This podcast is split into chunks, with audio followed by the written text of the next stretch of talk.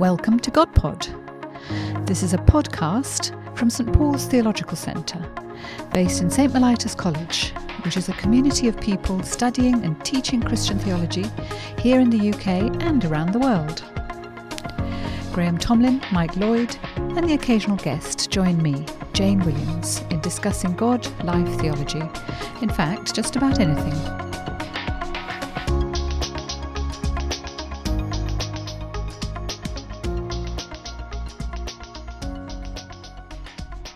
Well, welcome everyone to another episode of GodPod. And um, today we are continuing in our little series on the Creed. Uh, if you've been listening to GodPod over the past few months or whenever you picked up the listening of GodPod, you'll know we've done a couple of sessions already. One on the uh, the general um, theme of creeds and their role within the Christian Church. We've done one on the uh, the Father Almighty, Maker of heaven and earth, and we're moving on to another aspect of the Creed today, which is the article on Jesus the Son. So um, uh, I'm going to introduce that in a moment. But before we do that, introduce our team today. And um, for those regular listeners of God Pod, you'll be delighted to know it is your old familiar friends. It's myself, Graham Tomlin. It's Michael Lloyd.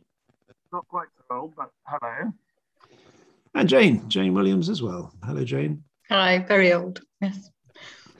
Exactly right. So, well, talking about age, um, we are going on to this to, to, spend some time thinking about this um, um, very ancient but very uh, profound Christian document, the Nicene Creed. And uh, uh, today our theme is um, the second article of the Creed, which is obviously quite a long one. In one sense, you, you, could say that the Nicene Creed was brought together, the kind of the main issue of debate around Nicaea was that after this particular bit of it, um, what the church is going to say about Jesus, uh, the Son.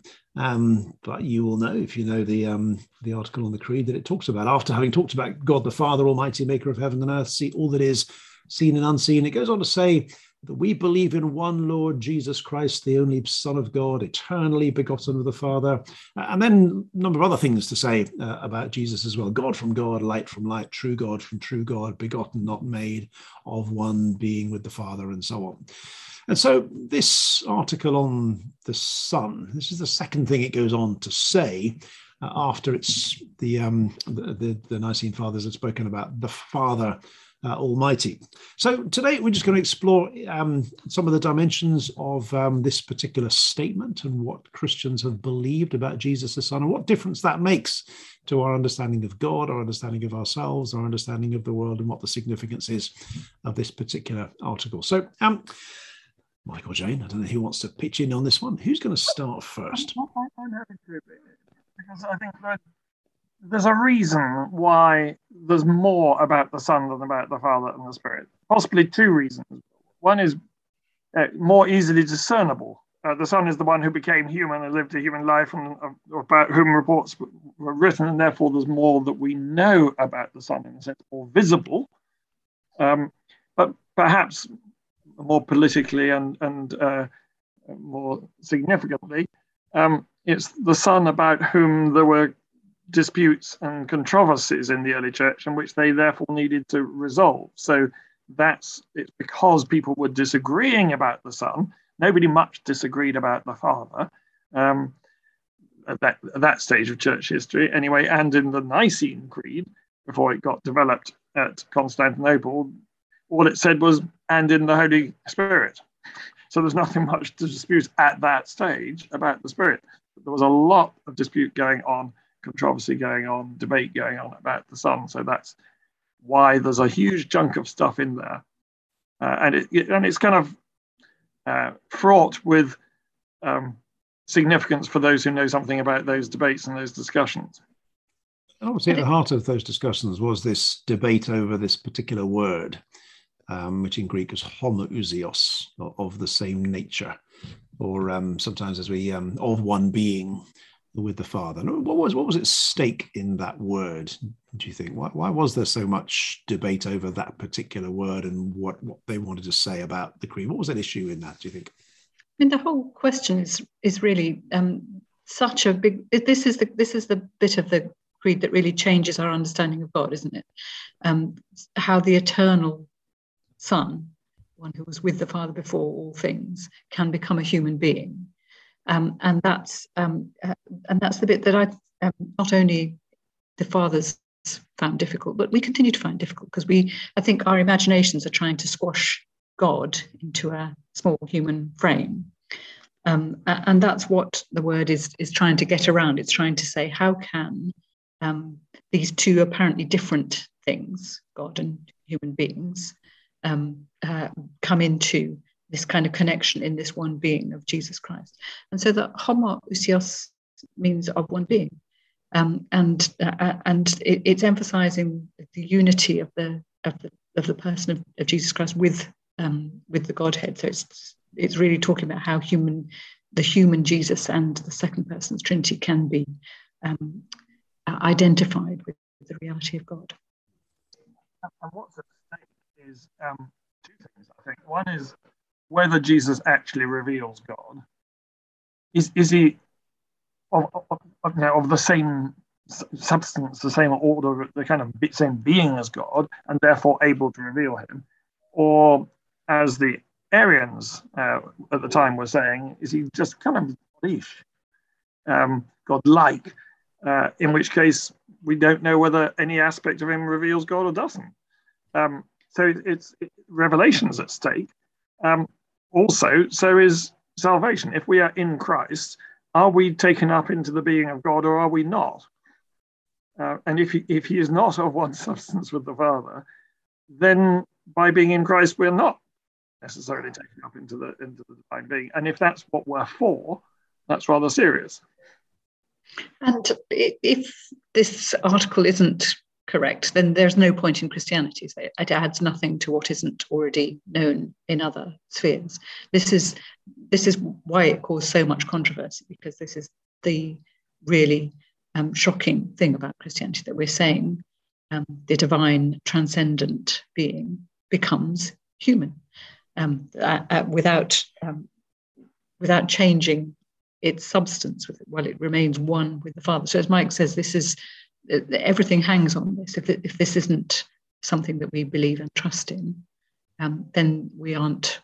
There's no point in being Christians. I guess not it is. does it create controversy, but it, create, it creates huge uh, insight and, and new under, fresh understanding.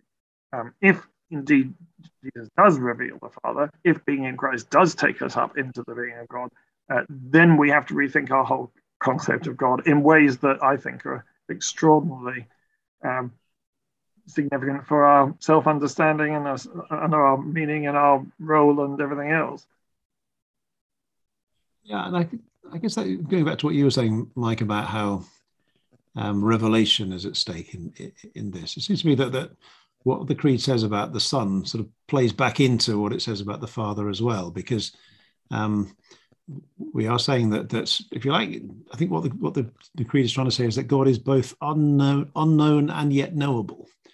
Um, that this the son is the son of the father. The son re- reveals something of the nature of god. He reveals the nature of god that he is the son of uh, of the father. There's an element that you know god can never quite be grasped by human language. We can never totally say okay we've got god we've understood him we've defined him in, in any way. Yet because I feel like if we only had the sense of the Father who is hidden behind the creation that we kind of sort of read something about within the created order, but nothing much beyond that as well. Especially when we look at a fallen and broken creation that gives maybe ambiguous uh, messages about who God is. Uh, unless we have something else that tells us who, who, who God is, we would be struggling to work out um, who this God is. And so I guess it's why Christians have said, well, ultimately, when we when you want to know the nature of God, you look not actually at creation because that's a kind of ambiguous, broken revelation of God, but you look into the face of Jesus Christ, and it's because there we see grace and kindness and love and gentleness and all those things. That's why those things are true of God. Um, so, if you like, it's saying that on the one hand, yes, we cannot totally capture God in human language there's an element of God that always remains beyond us, but yet he has made himself knowable by giving us kind of real God, if you like, in the person of Jesus Christ, which is what the whole meaning of homoousios, of one being, is. The other way that it, the second clause, if you like, about the Son plays back into the first clause about the Father is uh, it means that God is eternally Father. Um, if, he, if he didn't have, if we didn't have the phrase, and in one Lord Jesus Christ, the only begotten Son of, Son of God, then the, the Father wouldn't be Father essentially or eternally. Uh, and indeed wouldn't be love essentially and eternally because he would only have become loving when he had a world to love, which was, you know, not eternally. Um, so I think it, it, feeds back into our understanding of the Father very significantly.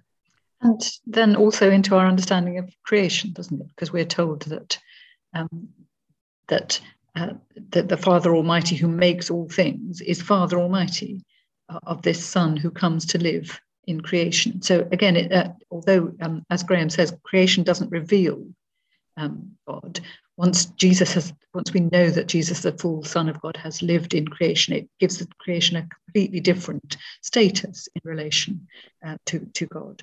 Uh, it makes us um, uh, people who are capable of entering into that relationship with God that uh, has opened up through Jesus Christ. This is the, the presence of God in our history, um, which is which is so. It's not surprising that people did get um, so hung up about it because we're saying something really extraordinary in this state. And, and that connection that is made when the Son becomes incarnate, becomes flesh, is never given up.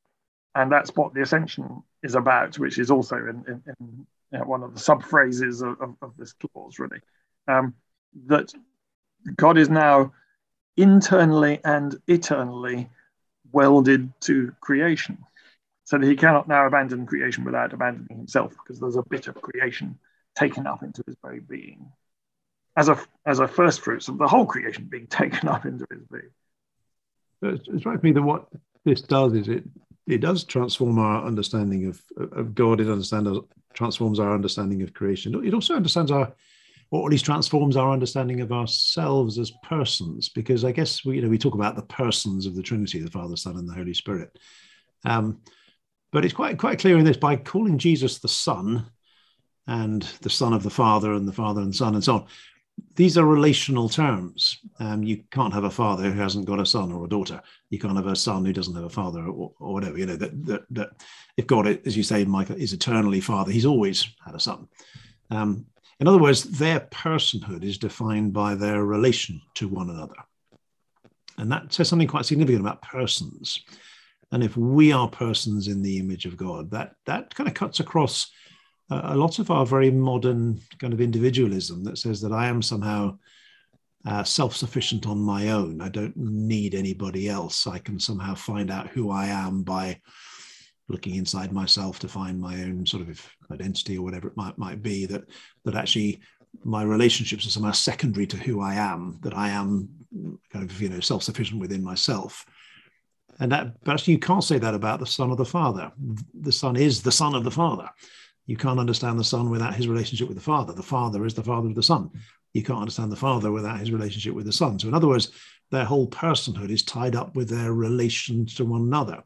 And if you translate that onto the human scale, that says something about us that we are, you know, that our relationships are not kind of extraneous to us; they're not secondary. They they make us who we are. You know, we are sons, daughters, husbands, wives, partners, citizens, friends, neighbors, worshippers, and so on. We are defined by our relationships with one another and ultimately with, with God Himself. We are persons in relation in the same way that God is three persons in relation.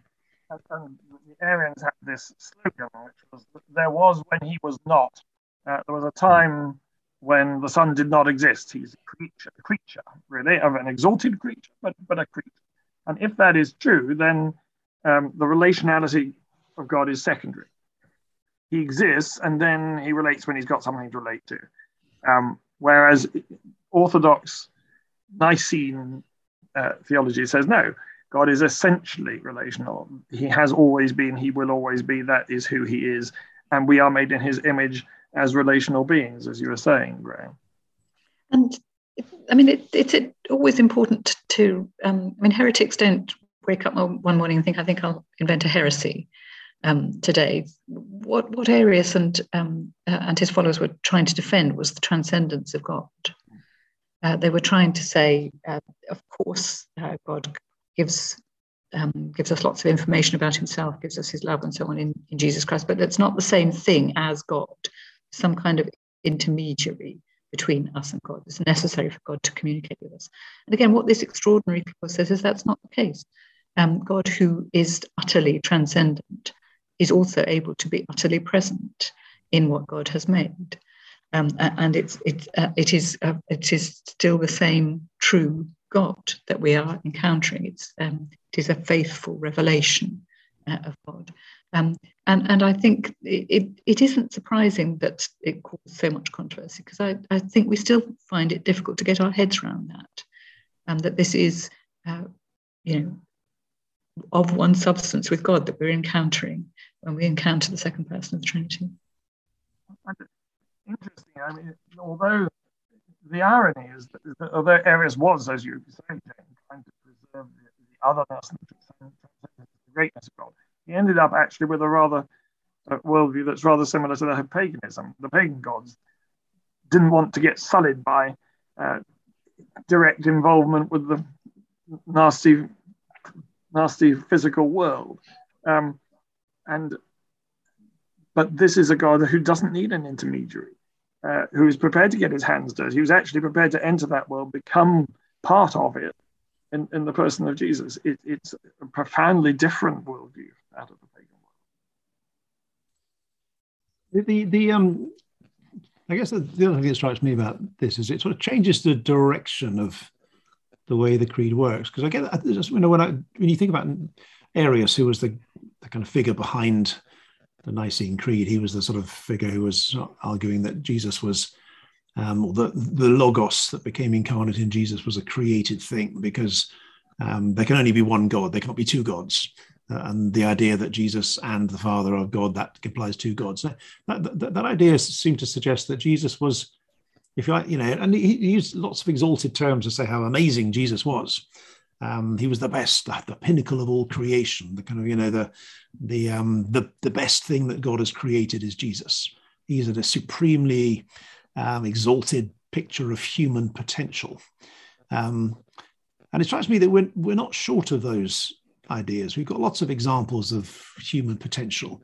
And, you know, we've got heroes, we've got figures who are great, you know, achieve a huge amount in politics or art or sports or whatever. We've got massive pictures of human potential, but they're always slightly disabling because you suddenly, slightly feel, well, I, I can never quite get there. You aspire up towards these these figures that that that, that show us the, the, the human potential. Whereas I guess what Nicaea ends up saying, which is that, that this is Jesus is not the highest the human being can achieve, but this is God Himself entering into human life. In other words, it's not a striving upwards, it's actually a, a coming downwards of God into human life to transform the human situation. There's a radical difference in what those are saying.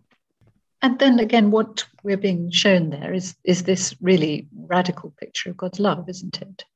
Um, God is um, his God's love is is so um, much the defining characteristic of God, the Son and Holy Spirit, um, that um, God isn't worried about getting himself dirty um, in, in engaging with the world. God isn't worried about um, waiting for us to uh, ask God to come to us. God comes to find us.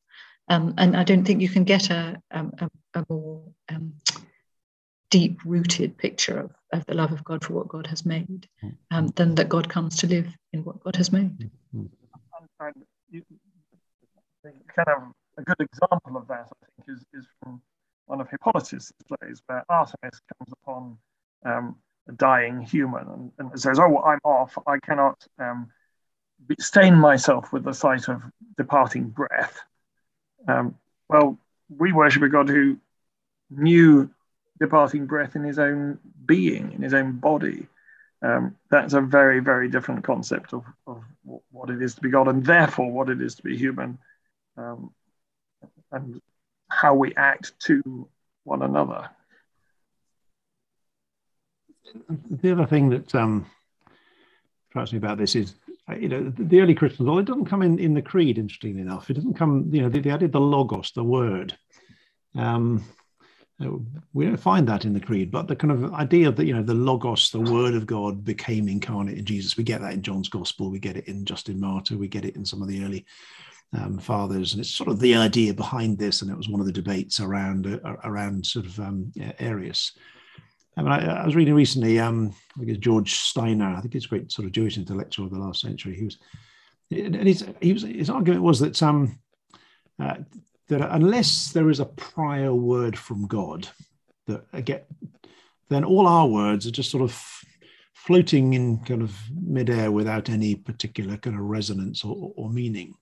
And his idea was that, you know, that because God has spoken a word to us, and for him as a Jewish intellectual, that was more to do with the, the, the law. But, you know, translating that to Christian terms, we would think that as, as Jesus, this is God's word to us. You know, the thing that God wants to say to us is Jesus Christ. Uh, and therefore, the words that we speak are in some ways a kind of response to that prior word of God to us. Now, that word again you know steiner would talk about it as you know god's word to us in creation and in the law and so on as well but we would have want to focus that in in jesus christ and there's a kind of more i don't know what you, don't know what you make of this but you know the it's the idea that that that because god has spoken a word to us which is intelligible and that, that gives us a picture of who he is what he has said to us therefore our words have have meaning they have purchase because they are a response to that prior word to us if there is no word from god if we are basically alone in the universe, there might be a God out there, but if there is, we have no idea what he's like. Uh, therefore, we are just speaking kind of slightly empty words to one another, and that our words are somehow a response to God's prior word to us that sort of summons us and that invites us into a relationship, invites us into a kind of new form of being, and so on. Um, does that idea make some sense to you? It, it does, actually. Yeah, sorry, Mike, carry on. Are you sure? I mean, and because it gives um, value to our response, doesn't it? It means that um, that the human interaction with God is something that God values. God has uh, particularly spoken to us um, in these last days in His Son, so that we can um, respond, and that makes our praying life our liturgical life and so on. It gives all of it. it. It's not just something we do because it makes us feel better or something. It is actually uh, engaging with a reality that God has created, so that it so that uh, we can engage with God. So that all our words in prayer or worship, or even these words now, are in some sense a response to God's prior word to us, and kind of a making sense of the world, the world in the light of that word that God has spoken it's what enables us to do theology, isn't it? To, to yeah. do this is very dangerous enterprise talking about God. Yeah. Um, as though we had the faintest idea what we're talking about. But it's it's justified because God invites that response. Yeah, and our words are never primary. It is God's word that's primary to us. Ours are always responsive and reactive, if you like, secondary. Of course, Steiner, as, as a Jewish secondary intellectual, is painfully aware of the ways in which we abuse words uh, hmm. and, and, human language can become defiled, um, as with Nazism and the way in which words were used there. And there's almost as if um, we need a word from outside to purify our own language and to ground it in that which is real and good, as opposed to that which is, in some sense, unreal in another sense, all too real and bad, uh, and distorting and and diminishing and belittling and aggressive and hostile and. Yeah, that's interesting, Mike. Yeah, because obviously that is what we do when the when the word becomes flesh. We abuse it, um, uh, uh and uh, ending up putting the word, uh, the living word of God on on the cross in in, in Jesus Christ. and then again, what God does is say, but actually, this is not your word. God raises Jesus from the dead. God is, uh, purifies again that ability to for us to interconnect, reminding us that it is always God's prior word that enables this conversation to happen. Mike, you were talking earlier on about how it's almost salvation is at stake in this article. I guess you know many listeners might think, well, hang on, it isn't isn't salvation won by the cross of Jesus, by the atonement? Um, uh, in, in what sense do you think salvation is at stake in this particular part of the creed? You know, the idea that God became incarnate in Jesus Christ. How does that connect into salvation? Do you think? I don't, I don't think the cross makes any sense unless Jesus is divine. In fact, it makes very bad sense if uh, if Jesus is not divine, because then God is not taking human sin and suffering in, into Himself. He's inflicting punishment on some innocent third party, uh, and a particularly good you know, instance of uh, human beings at that. Uh, so it turns a, a, movement of love into a movement of uh, unjust punishment, unless Jesus is himself God taking this on himself, uh, putting himself in the place of, of human pain and, and, and, suffering and sin. Um, so, I, I, and besides, the first connection between God and human beings is the first intimate connection is, is Christ Himself. Um, the cross builds on that to take away the blockages for the rest of humanity. But it's God who's doing that, not a human being who's kind of stepping into the breach because they're particularly good.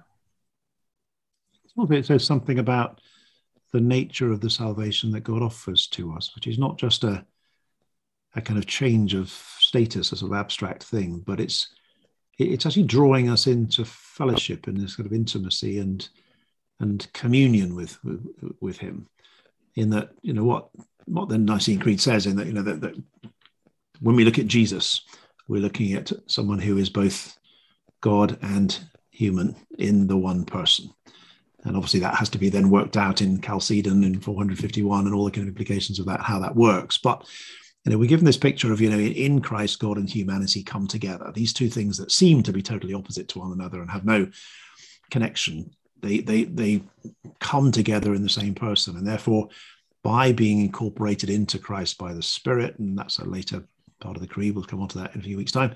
Um, you know, we're invited into to fellowship with God, into communion with God. And I guess what Arius had done, which is try to draw a strict line between God and humanity, that these two cannot mix. They are kind of, you know, apart from one another. And if you like, you know, um, Nestorius did something similar a little bit sort of later on in, in theological history. And what, what Nicaea does is brings them together and say, actually, the salvation into which we're invited is not just a sort of change of status within ourselves. It is actually fellowship with God. Um, in the coming together of humanity and, and, and, divinity in Christ, we're invited into that fellowship. We're invited to become one with Christ, who is the Son of the Father.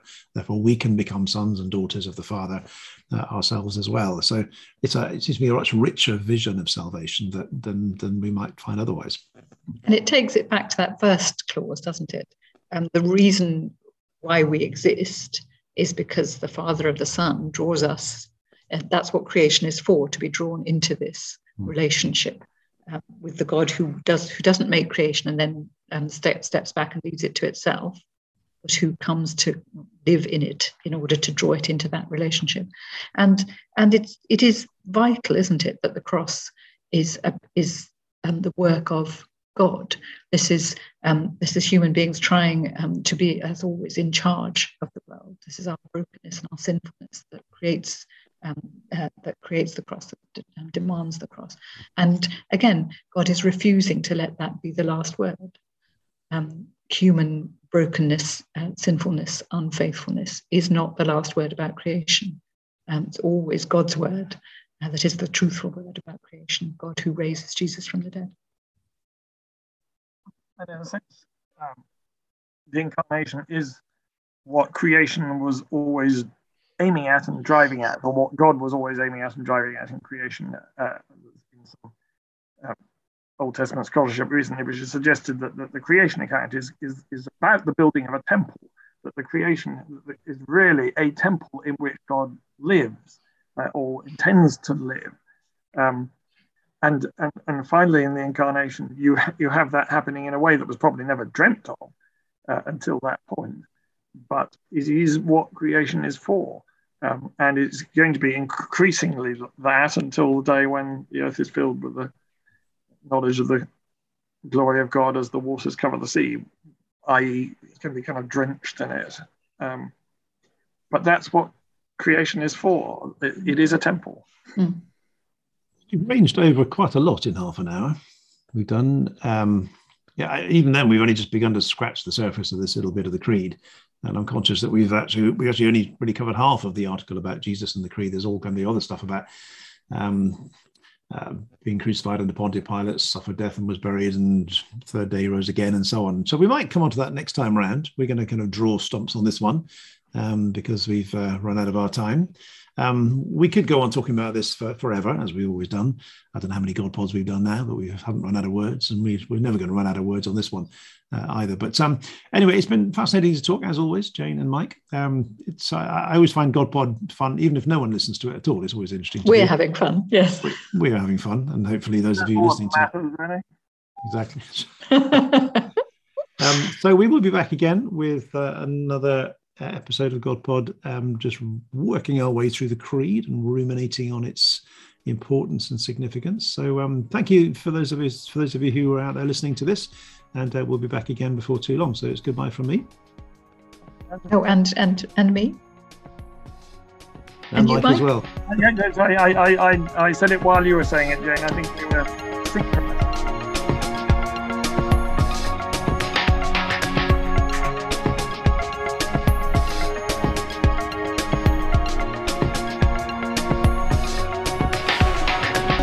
Was GodPod, a podcast from St Paul's Theological Centre. If you want to send us a question, just email it to godpod at htb.org. We can't promise to answer all the questions you send in, but we'll certainly try.